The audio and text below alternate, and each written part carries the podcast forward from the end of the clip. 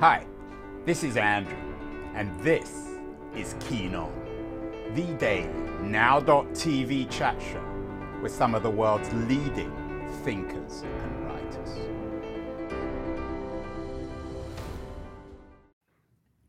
Hello, everybody. It's February the 17th, 2022. As always, I'm talking to you, broadcasting from the fair city of San Francisco on the west coast of the United States. It's San Francisco, you can describe as many things, but the one thing I think would be wrong to describe it as is as a, a shtetl, or one of those small little towns or villages in Eastern Europe that were destroyed uh, uh, by the Nazis. So we're going to talk about shtetls today.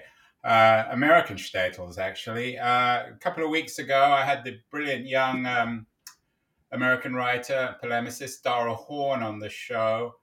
Um, she believes very strongly uh, that uh, we've come to, people have come to love dead Jews. She's very critical of a, a fetishization of all the Jews killed during the Second World War. She writes a book about reports from a haunted present. And she's also um, a novelist of the interwar period and of the Yiddish period. She writes uh, fiction about uh, the shtetls that were destroyed uh, by the Nazis. She brings it back to life. I think, for me at least, the destruction of East European life and the shtetls in particular uh, the Yiddish speaking small towns of Eastern Europe, of Poland, of, uh, of the Pale, was the greatest of all tragedies in the Second World War. When you go to Yad Vashem, the uh, museum in Jerusalem commemorating uh, the Holocaust, uh, there's a remarkable um, there's a remarkable quotation at the beginning of the exhibit which speaks of this lost world, a world that we can never quite recover, the world of shtetls, of small towns that uh, dotted all of Eastern Europe. Uh, a shtetl, as I said, according to Wikipedia, um, is somewhere between a larger city like Lvov and a uh, and a village. So it was the, all those small towns dotted through Eastern Europe that marked Jewish life uh, many centuries of Jewish life in Eastern Europe. We are talking shtetls, though, today. There is one, a remaining one, a very unique story called Kiryas Joel in upstate New York. And there's a really interesting new book out about it by Princeton University Press. Two authors, Nomi M. Stolzenberg and her husband, David N. Myers. Uh, Nomi is joining us from uh, USC, uh, where she teaches law.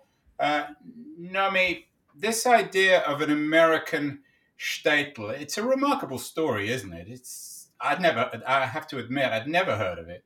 I guess it's not that well known outside New York.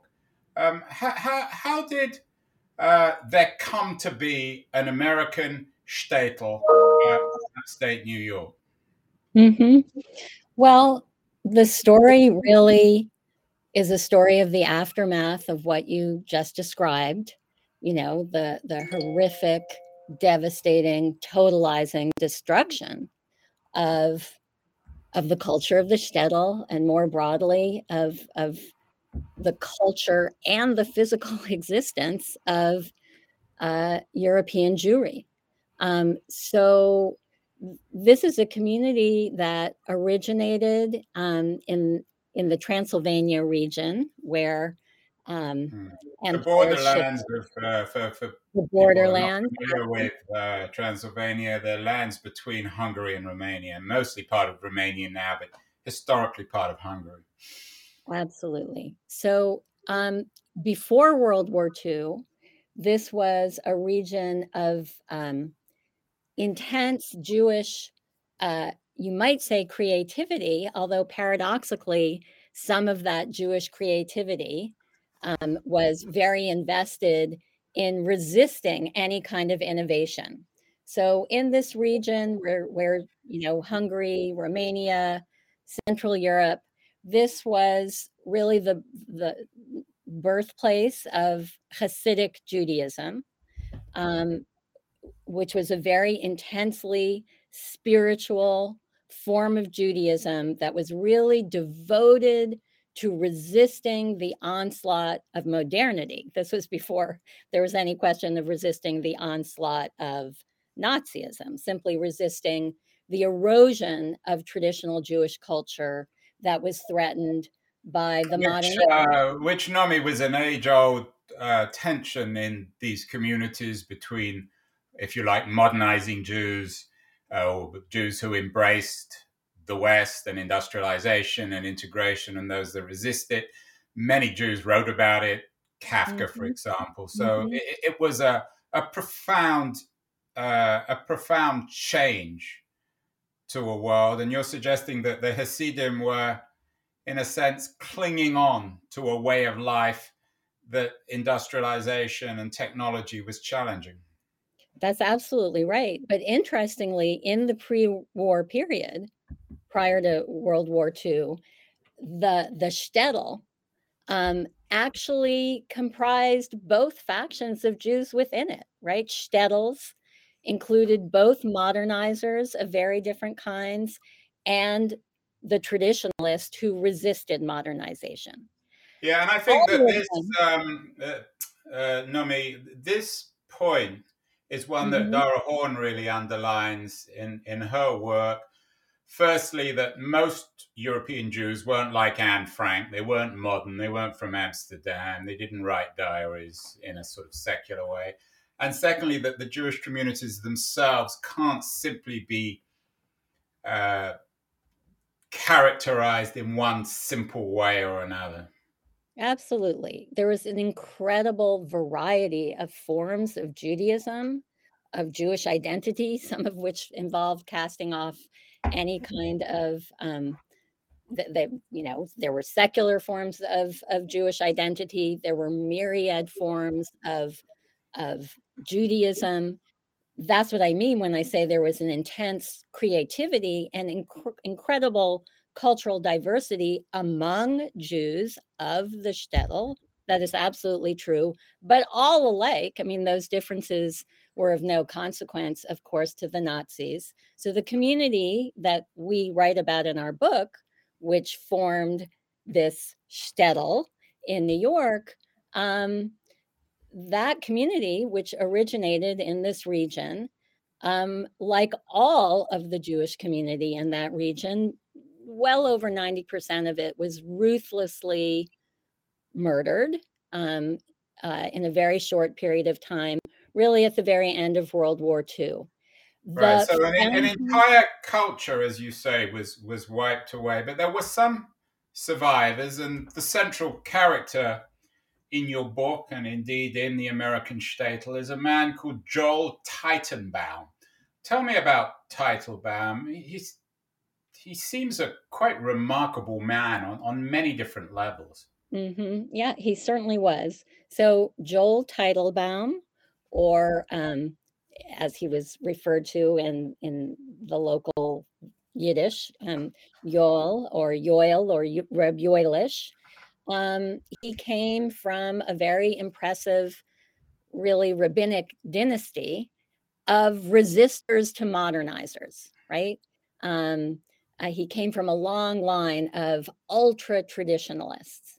Um, and he, in the period between the two wars, the two world wars, um, attracted his own group of followers. This was very much the model of Hasidism in Europe that there they were um, there were charismatic rebbes, and around an individual rebbe, uh, a, a, band of followers would form and and grow. Um, and uh, this is what happened in his case. Uh, uh, Max Weber, German sociologist, talked about charismatic leadership. Was he a, a, a classic charismatic from his Wikipedia page? Absolutely. Uh, they note that he was renowned for his intellectual capacities from a young mm-hmm. age. At his bar mitzvah, mm-hmm. he delivered a sermon of several hours. Here was he was clearly a, a transfixed and transfixing character. Was there an element of, of, of a cult leader about him, in a sense? Do you think? Well, you know, the word cult, um, what, you know, what distinguishes a cult from a legitimate religious group, I think that's very much in the eye of the beholder. I think what we can say, going to your point and referencing Weber, this was he was the epitome of a charismatic leader. He he was regarded as spellbinding. Um, people would say that when he when he gazed at you, when he looked you in the eye, that it would leave a, a physical impression that was a reflection of this piercing spiritual uh, uh, energy and goodness. So he absolutely, you used exactly the right word. He transfixed many people. He also antagonized. Yeah, funnily enough, he even transfixed the great Carol II of Romania, who seemed to yeah, be. Well, yeah. Uh, so, uh, you know, legendary meeting, meeting. of Romania. So there was something otherworldly, I guess, about this guy, right? Yes, he certainly was regarded that way. Um, and that led him, you know, before the Nazis invaded, um, to have begun to, already to amass an ever growing group of followers. Um, and then, as I was how saying, did that, how did that work, Nomi? Did you just sort mm-hmm. of mm. attach yourself to the Rebbe? Did, did you say, yes. this guy's remarkable? I want to be part of well, his team. I want to follow him? As essentially, yes. I mean, so this really reinforces the point we were making before, which is that the shtetl of Europe, the shtetl of yore, was the very opposite of a homogeneous community. First of all, Jews, a shtetl comprised both Gentiles and Jews within a single town. There was no such thing as a as a exclusively Jewish or even predominantly Jewish shtetl. They were, you know, the the larger part of the population of any given town would be Gentile. And the Jewish community, as I said before, had a great deal of internal diversity within it. So, on the one hand, you could say it was very much, as you're suggesting, it was a matter of individual choice. There were many different kinds of Jews. Some gravitated to the what they felt was the right compelling spellbinding force of a leader like like uh, uh, Reb Yoelish. and he, was, um, he, he was um, was he the founder of the Satmar Hasidic dynasty or part of that? No, he was the founder of the Satmar Hasidic dynasty, which takes its so he name. Was, he was the man who ran the whole show. He he began the the Satmar dynasty, which was a kind of branch of the Hasidim. Is that fair? Yes. All, so as I was saying before, in Europe in the pre-war period, the the form that Hasidism took was precisely that there would arise. There were numerous um, uh, figures, not dissimilar from uh, Joel Teitelbaum, in that they were uh, perceived as being endowed with extraordinary spiritual charisma and spiritual um, leadership qualities that they were the sort of Jewish version of whirling dervishes, weren't they? Well, there certainly was. That was a strong element of Hasidic culture. Is that it was it, it defined itself in opposition not only to the modernizers, but it also, Hasidism also defined itself, as you just suggested, in opposition to traditional rabbinic culture, traditional orthodoxy, which was very focused on uh, uh, study on the on the rabbinic texts. It was a very intellectually centered um, right, so there was version of Judaism. Music, live. It, it was a much more live action thing, and of course, it it also resisted the cult of the land. One of the things that's most distinctive about Hasidim and and and Teitelbaum was their strong opposition to Zionism, to the idea of attaching their identity and their faith to the land. So they've always been strongly opposed to Zionism, and that was another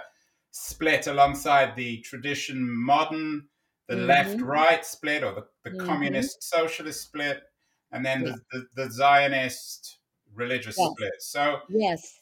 So, so fascinating guy, and, and you've done a beautiful job uh, both in the book and here. Um, Nomi bringing this man and this world back to life, a life which, and a world which has been completely lost because of the Holocaust. So, but this is this is in itself an amazing story. But then, of course, Teitelbaum escapes the Nazis for complicated reasons we can't get into and arrives in America. So begins the second chapter, perhaps even the more remarkable chapter in his life. Um, I am speaking with uh, Nomi Stolzenberg, the co-author with her husband David Myers of American Shtetl, The Making of Kiryas Joel, a Hasidic village in upstate New York, which of course was founded by Joel Teitelbaum. Uh, after the break, Nomi, I want to mm-hmm. deal with this second chapter, how he came to America and how he founded this American shtetl. So we'll be back, everyone, in about 60 seconds. Don't leave your shtetls, everyone. Hi, everyone. Andrew here again. I'm not sure if you're listening or watching or even reading about this Keen On show. I certainly hope you're enjoying it, but I wanted to remind you that there are many different ways you can use to enjoy my Keen On show. The first, of course, is by, in a very traditional way, subscribing to the audio only podcast. You can do this um, using Apple or Spotify or Castbox or many of the other traditional uh, podcast distribution platforms. We're on all of them. And if you want to access uh, all the podcasts together, you can go to my LitHub page um, in their podcast section, which is dedicated to all the interviews.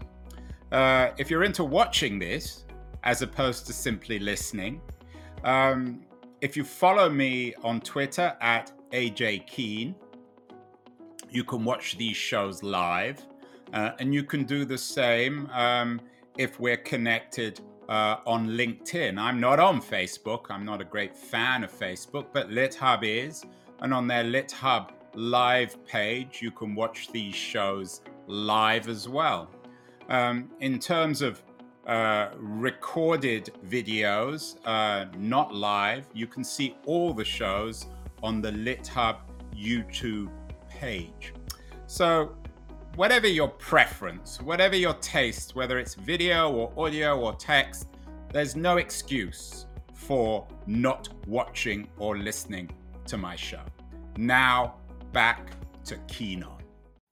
We are back with Nomi M. Stolzenberg, the co author of American Shtetl, a really fascinating book about quite literally an American shtetl that was transported, at least in a, in a kind of intellectual way, from Hungary, from the Transylvanian uh, part, at least, of Hungary, or, which historically had been part of Romania, to upstate New York. So, Nomi, let me hand it back to you. So, this guy, Teitelbaum, arrives in America, of course. He flees the Nazis. He arrives in, uh, everyone can probably guess, Brooklyn, and he sets up shop there. But then he moves again, doesn't he?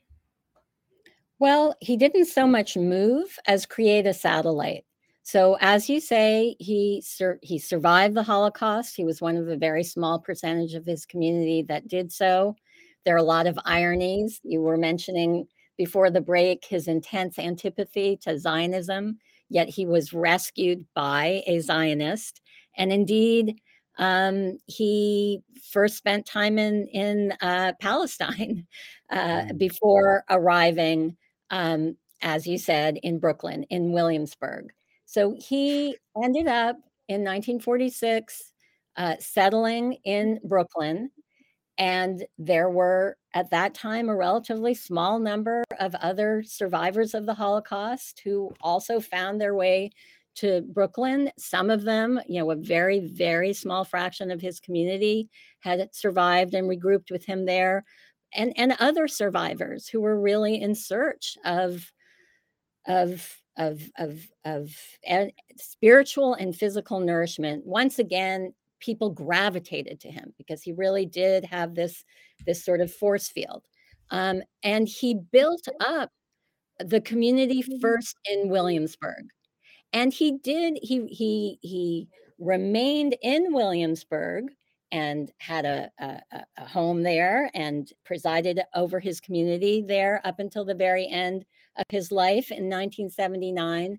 But from very early on, um, at least the 50s, and really it appears to have dated back his first expressions of this dream to recreate a shtetl outside the cities, to find a place, as it were, in the country. I mean, really, ultimately, it was it was a suburban uh, uh, enclave that he succeeded in establishing. Yeah, and, and, and, and, this enclave, which is the heart of your book, this is the American shtetl. It's called Kiryas Joel. And what's mm-hmm. remarkable mm-hmm. is that he did, in many ways, he pulled it off. He achieved it. It's, it's a quite remarkable accomplishment. How did he do it? Well, I'll tell you how he did it, but to emphasize how remarkable it is, I mean, let's think about what kinds of obstacles uh, uh, did he face? I mean, first of all, the loss of the community and the way of life that he was trying to rebuild and recreate.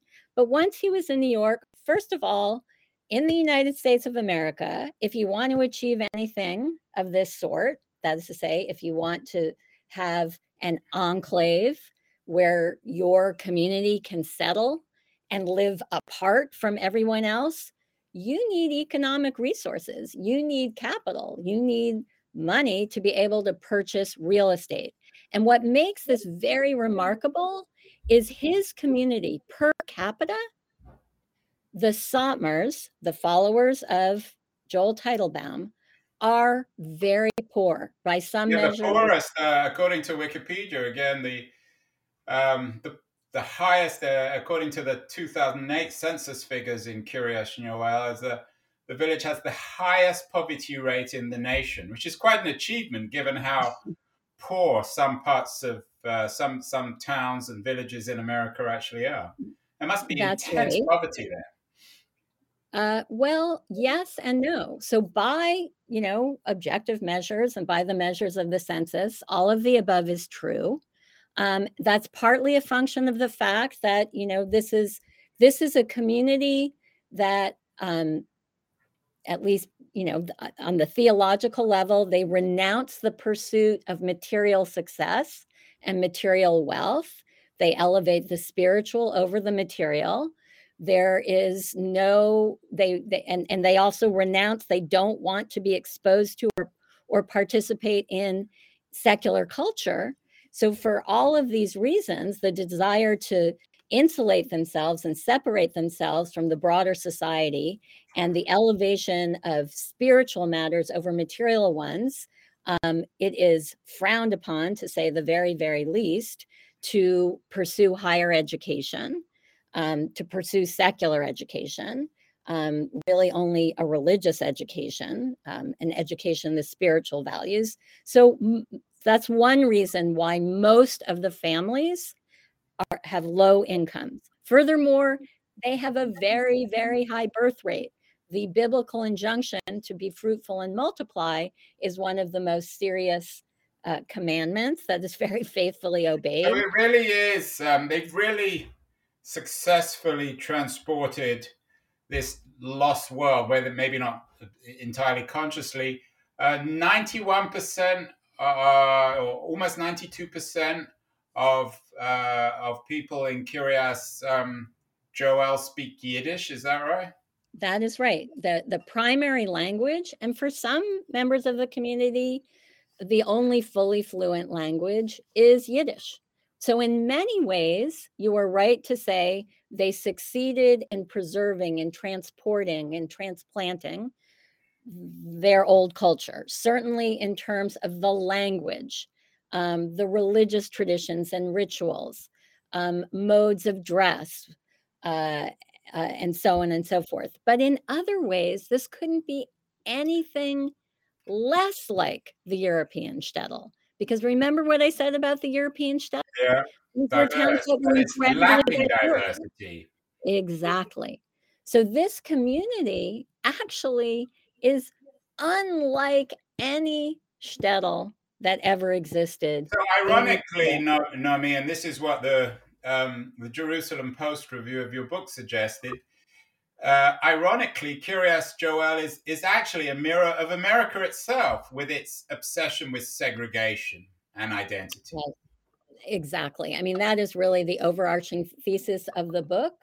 That it was really only in America that a, a, a Jewish community like this could establish an enclave that is as homogeneous um, and as politically empowered, right? They not only created their own private enclave by virtue of notwithstanding the poverty per capita, being able to sort of amass the necessary resources and money and capital to build and develop basically a real estate development where where uh, followers of the Rebbe could settle.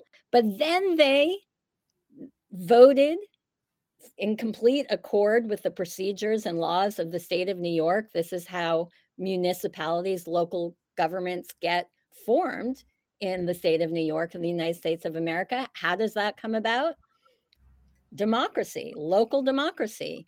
Um, if enough residents in a particular area sign a petition um, and then put a proposal to form their own separate municipality, in this case, a village, a legally, legally recognized village on the ballot, and then enough residents in the area, a majority vote to approve that petition. So they have their own local government. No such thing. There no no Jewish shtetl had a local government that was mm. run by you know a government. I, wonder if uh, well he didn't he wasn't into books, but if he had read um, Tocqueville, he would have very much approved, wouldn't he? Well, it is very much expressive of the features of American political culture, absolutely, that Tocqueville drew attention to. I mean, this is one of the ironies that on the one hand, they they oppose modern uh, ideas of you know liberal democracy they want to live in accord with religious law that uh, does not um, you know they want to they they want to they want to follow the authority of the Rebbe. They don't want to run themselves internally as a democracy. Yet they were able to avail themselves of the mechanisms of local democracy that Tocqueville so praised in order to create this enclave and this municipality. Yeah, I mean, perhaps, perhaps, Nomi, it speaks to the fact that it, America isn't quite as modern as many Americans like to think they are, and actually that the roots of America and the culture of America are in many ways quite medieval. Well, medieval is usually a code for certain things. So I would have to ask you what you mean by that. But I certainly think it is fair to say, and absolutely true to say, that if by modern we mean secular, and if by modern we mean um, casting off tradition and traditional norms of behavior and traditional structures of authority, you're absolutely right that America has always been very, very hospitable to sub communities that are deeply religious and deeply committed to traditional values and structures of authority and deeply opposed to the secularizing, liberalizing trends of modernity. Absolutely. I mean, what was the narrative, or what is the narrative in Kiryas Joel as as to the Holocaust? Was I know for some Hasidim, and again, I, I have to be careful. Mm-hmm. I don't want to put words into their mouth, but mm-hmm. it was in a sense uh, uh, uh, a punishment for modernity. Absolutely, it's hard. I understand why you're hesitating. It's hard to say out loud, but the the unvarnished truth is that Reb uh, is that it, it, uh, we spoke earlier about uh, Joel Teitelbaum's intense antipathy to Zionism, which he regarded as the greatest blasphemy and travesty And his oft declared view, and it's very hard to hear and it's hard to say out loud, was that the Holocaust was divine retribution, that the Jews had mm-hmm. brought this on themselves, most especially the Zionists, and, and by the support for the Zionist cause. I don't suppose that made him very popular in Israel, although there are many Hasidim in Israel. What, what was the response, or what has been the response of Kiryas Joel in Israel? Well, you know things are never black and white and there and there are many ironies. So i mentioned before that notwithstanding his intense antipathy to zionism he after you know when the war ended he first went to palestine and many first of all one has to remember uh, this was this you know most orthodox jews or many um, not only hasidim were anti Zionist. But that did not mean they were opposed to living and settling in the land of Israel. It meant that they were opposed to the po- political project of establishing a Jewish state. So, from their point of view, there was no inconsistency um, between their opposition to Zionism as a political project mm. and the desire of many to live and settle in Israel, which of course was you know the major place of refuge for survivors in uh, neighborhoods like Me- Mea Shearim in, in Jerusalem. Yeah, so so it's I a mean, wonderful story, uh, Naomi. I'm thrilled to have you on the show, and I and I, uh, I, I know you're a you know people will be thinking you're oh, here's a historian or a professor of culture, but you're actually at the law school, and uh, your husband is a, a historian of. Um, of, uh, of, European Jewry, and uh, so I, I, ought to just allow you to say to talk briefly about the law and the curious way in which the American law enabled mm-hmm. the creation of Kiryas Joel when it comes to all sorts of law cases and splits over the right to public school. It, it's a, again a very interesting piece of the story, which I'm sure particularly interests you as a professor of law. Yeah, absolutely. I mean, it, it turns out to be sort of making recourse to American law and making recourse to American courts, both to defend themselves from external challenges to the creation of their public institutions, the village. And then, as you just alluded to, they subsequently created a public school district within the confines of their village. So they they became very savvy operators in courts of law when they had to defend themselves against constitutional attacks on uh, uh, the creation or the operation of the village and the public school district. But there were, and then, you know, perhaps unsurprisingly, it's the oldest story in the book. But when the Rebbe died, there was, you know, a classic succession battle. Who was the real heir to the throne? He left yeah. behind no male heir female heirs you know that that that that was not recognized.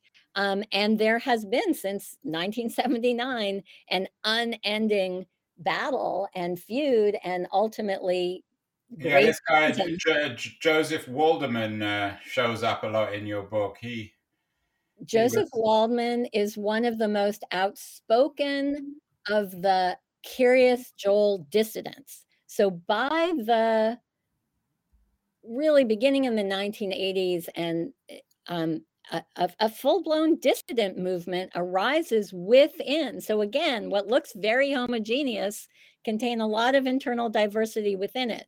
So the dissident movement that arose within the village of Kiryas Joel um, they had no problem with the anti-secularism and the traditionalism and it their problem with the village is they thought that it was making too much concessions to modernity, yeah. that to participate in local governance, American style local governance, um, was a you know was not being separatist enough and yeah. not being spiritually pure enough. So the fights between the dissidents and the establishment party in Kiryas Joel also got played out in courts of law. So, what I was saying before about the obstacles that had to be overcome in order for the village to arise and flourish as it has, and then for a public school district to be established, one I said is how does a community that's so poor get the necessary capital, which they succeeded in doing? And another seeming challenge was well, wait a second, in the United States of America, we have a constitution and we have a First Amendment. And one of the clauses in the First Amendment says there can be no state establishment of religion, which had long, although had long been interpreted as embodying the basic principle of separation of church and state, separation of religion and state. So the many, you know, both dissidents within the community and people outside the community who looked askance at the cre- at the Satmar's creation of their own local yeah. government. I knew you'd get the uh, First Amendment in. You'd slip it in, Nomi. Uh, I know you're about to teach a class at USC I on am. it. So uh, yeah. once a lawyer, always a lawyer. I know you you dedicate this book that you wrote with your husband, um, David Myers, to your three daughters. Very briefly, it was a huge undertaking, a massive book, a wonderful read, many years of research, a loving project. I don't know how you could work with your husband or wife on it. I presume your marriage is stronger now than it was, or at least you're still married. But um, what very briefly would you like your daughters to learn from the American shtetl? Why do you dedicate it to them, the three girls? Mm-hmm. I mean, I'm assuming you're not Hasidim. I mean, you're not trying to convince them to go and live in Kiryas Joel? They're not, but you know what? First of all, I'm smiling because our our three amazing daughters, who now range in age from 21 to 31, cannot remember a time when we were not working on this book. That's how long we work. I mean, I, I, I began studying this community the year our second daughter, who's now 27, was born. No, we are not Hasidim, but like many, if not all Jews, we live with the tensions between modernity and secularism and the values of individual autonomy and individual mm-hmm. choice and freedom and equality and integration and treating all people as, as, as fellows regardless of race creed or color etc and the value of tradition the value of preserving at least some aspects of the, the, the way of life, the cultural traditions, the beliefs, the language of our ancestors. Uh, we spoke briefly of Yiddish. Well, how would you feel if one of your daughters brought home a charismatic like Joel Turtenbaum? Teitelbaum. Teitelbaum, sorry. well, I mean, that's a perfect example of how uh, and I think this is not just a dilemma for Jews, but for most people. We have to manage the tension between our respect for the value of individual choice. I would like to think that my daughter's partners, that is for them to decide and not for me to judge. On the other hand, I think as parents, there's a part of us that always, you know, might have a hard time with a partner. Yeah, you, on the one hand, on the other hand, Nomi, that's what you teach in law school, isn't it? Very, very diplomatic response to that question. But it's a wonderful book. Congratulations on the book. Congratulations to finishing it and still being married to your husband. Uh, that's a, in itself an achievement, but it's a fascinating story. I didn't know anything about it. It's been a wonderful conversation, and I think it fits very much into the conversation we had last week with Dara Horn, the two sort of sides of the experience of, of particularly of European Jewry. Um, in addition, um, Nomi, to your new book, American Shtetl, what else should people be reading in mid February 2022? Any suggestions on further reading for our Lit Hub audience? Well, I'm taking your invitation to share books that I've read and loved recently that have nothing to do with the subject of my book. I have to say, um, on the suggestion of uh, one of the aforementioned daughters. Um, I really, really enjoyed reading Madeline Miller's books, The Song of Achilles and mm. Circe, their their adaptations of of, of Homer. Um, they're they're just absolutely marvelous. I would say the Song of Achilles is one of the most gorgeous and piercing love stories I've read in a in a very very long time. Wonderful um, suggestion, Nomi. Anything else? Oh gosh, um, I, I can recommend a book by my dear friend and colleague Ariela Gross that's called "Becoming Free, Becoming Black."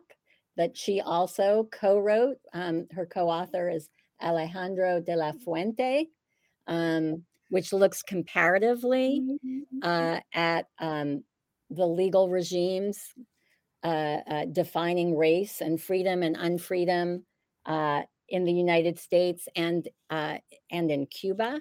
Oh, um, interesting stuff. Well, we'll have to get her on the show. So finally, uh, Nomi, we're we're asking all our guests this all important question to finish off the shows these days. Who runs the world? Nomi M. Stolzenberg, co author of American Shtetl. Mm, that is a really juicy question. Here's what I'll say I think that we cannot understand where power lies and what the power struggles are if we fail to recognize the strength and the ongoing theological battle against secularism and modernity that I have touched upon in my earlier comments. In, in the West, in Europe, in America, that is a largely Christian led movement, right? The Christian right. So you know, I think many other people might answer that question by pointing to the 1% of the 1% of the 1% that owns almost all of the world's wealth, the oligarchs, 100% true. Other people will hasten to um, characterize the, the, the, the, the racial caste aspect too, to, but all of that is important but we really miss something equally important if we don't recognize how powerful the Christian led religious right battle against secularism is. And that's a very, very, very long, centuries old battle. But, you know, something I think too few people paid attention to.